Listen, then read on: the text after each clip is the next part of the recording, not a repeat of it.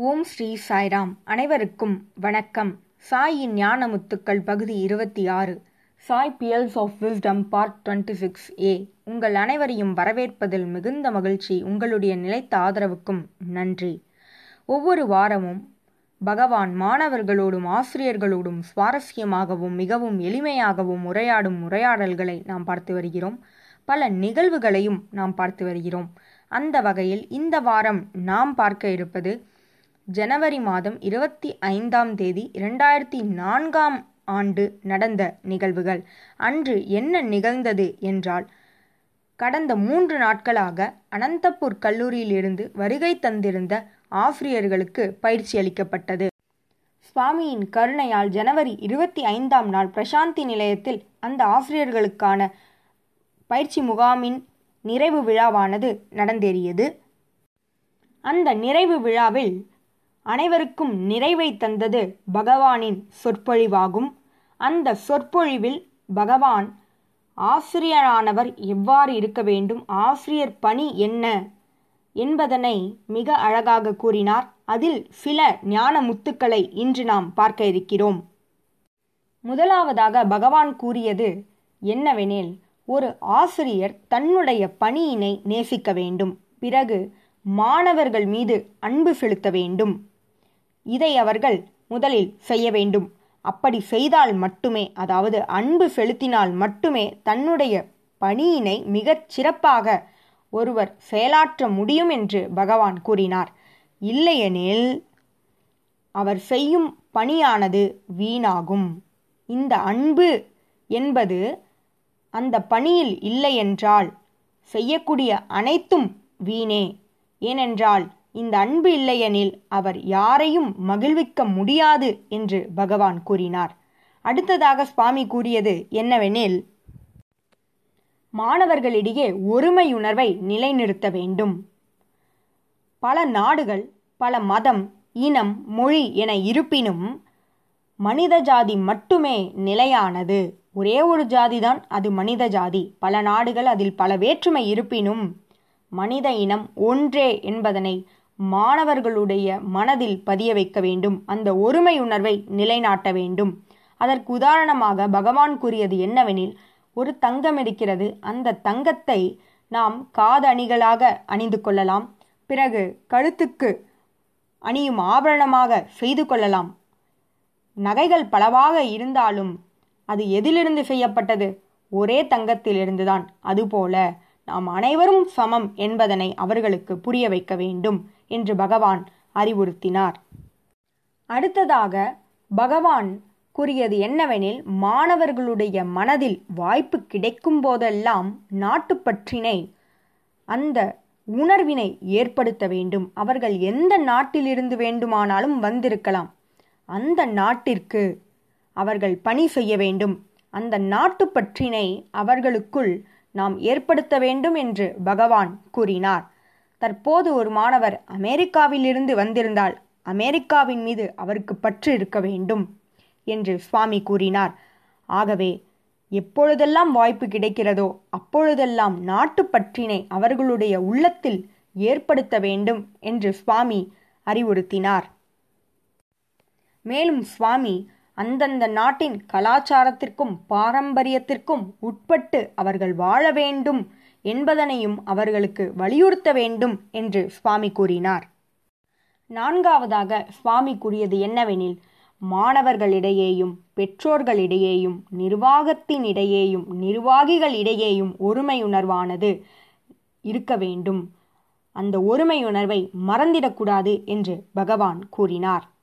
அந்த ஒருமை உணர்வு என்னவெனில் அனைவருள்ளும் இருப்பது. இறைவனே என்பதனை மறந்துவிடக்கூடாது என்பதே அந்த ஒருமை உணர்வாகும். மேலும் சுவாமி அவர்களுக்கு ஒரு உறுதியினை அளித்தார். அது என்னவெனில் சுவாமி அவர்களை மிகவும் நேசிப்பதாகவும் அவர்களுடைய பணியை சரிவர செய்தால் அவர்களையும் அவர்களுடைய குடும்பங்களையும் அவர்களுடைய ஆரோக்கியத்தையும் அவரே பார்த்து கொள்வதாக உறுதியளித்தார். அதனை ஞாபகத்தில் கொள்ளுமாறும் சுவாமி கூறினார். இதுவே அன்று பகவான் ஆற்றிய உரையாகும். இந்த நிகழ்ச்சிக்கு பிறகு ஆசிரியர்கள் சிலர் பகவானிடம் உரையாடிய உரையாடல்களை பார்க்கலாம்.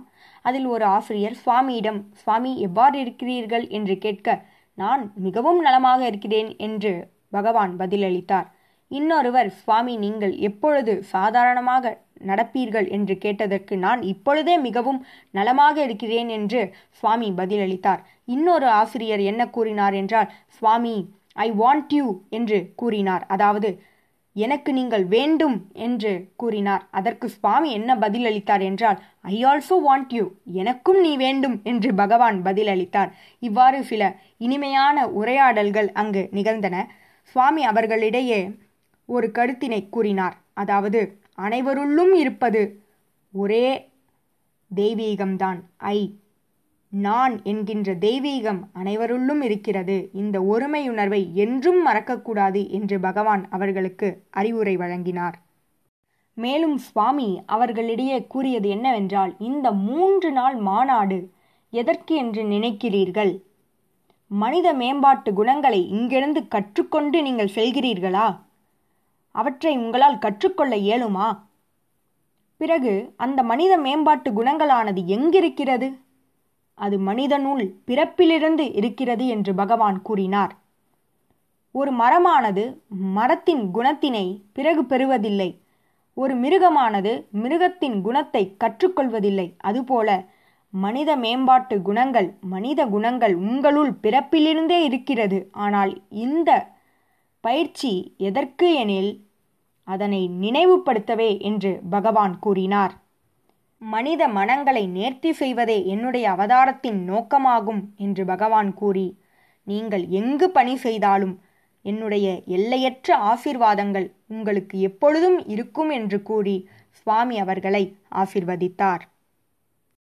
அடுத்ததாக இரண்டு அற்புதங்களை நாம் பார்க்க இருக்கிறோம். முதலாவது சுவாமி தன்னுடைய இன்டர்வியூ அறையிலிருந்து வெளியில் வந்தார். அப்பொழுது ஒரு மாணவர் தன்னுடைய கைகளில் திருமண அழைப்புதலை வைத்திருந்தார்.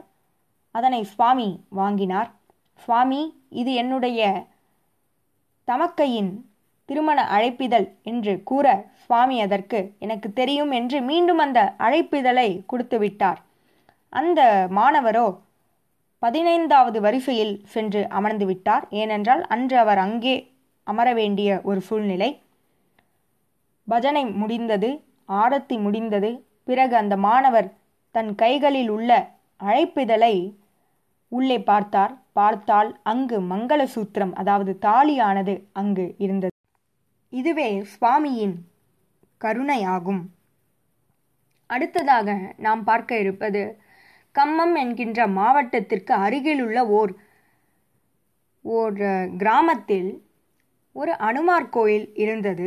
அந்த அனுமார் கோயிலானது யாராலும் நிர்வகிக்கப்படாமல் பாழடைந்து அதற்கு தகுந்த பூஜைகள் செய்யாமல் அதற்கு ஒரு பூசாரி இல்லாமல் ஒரு இடிந்த நிலையில் அது இருந்தது. சாய் பக்தர்கள் அவ்விடத்திற்குள் நுழைந்து அதனை வெள்ளையடைத்து அதற்கு சிறப்பு பூஜைகளை செய்தனர். பகவானின் படத்தையும் அக்கோயிலுக்குள் மாட்டி வைத்தனர். ஆச்சரியம் என்னவெனில் பகவானின் படத்திலிருந்து விபூதியானது கொட்டத் தொடங்கியது. மேலும் ஆஞ்சநேயரின் படத்திலிருந்தும் குங்குமமானது கொட்டத் தொடங்கியது. சுவாமியின் முகத்தில் மட்டும் குங்குமம் காணப்பட்டது. அதாவது அந்த புகைப்படத்தில். அதேபோல் அனுமாரின் முகத்திலும் குங்குமமானது வந்த வண்ணம் இருந்தது. இதை அனைவரும் கண்டு ஆச்சரியத்திற்கு உள்ளாயினர். இந்த இரண்டு நிகழ்வுகளையும் நாம் எண்ணி பார்த்தால் சுவாமியின் எல்லையற்ற கருணையினை தெய்வீகத்தினை நம்மால் உணர முடிகிறது. இதுபோல பல உரையாடல்களோடு பல நிகழ்வுகளோடு உங்களை அடுத்த வாரம் சந்திக்கிறேன். ஜெய் சாய்ராம்.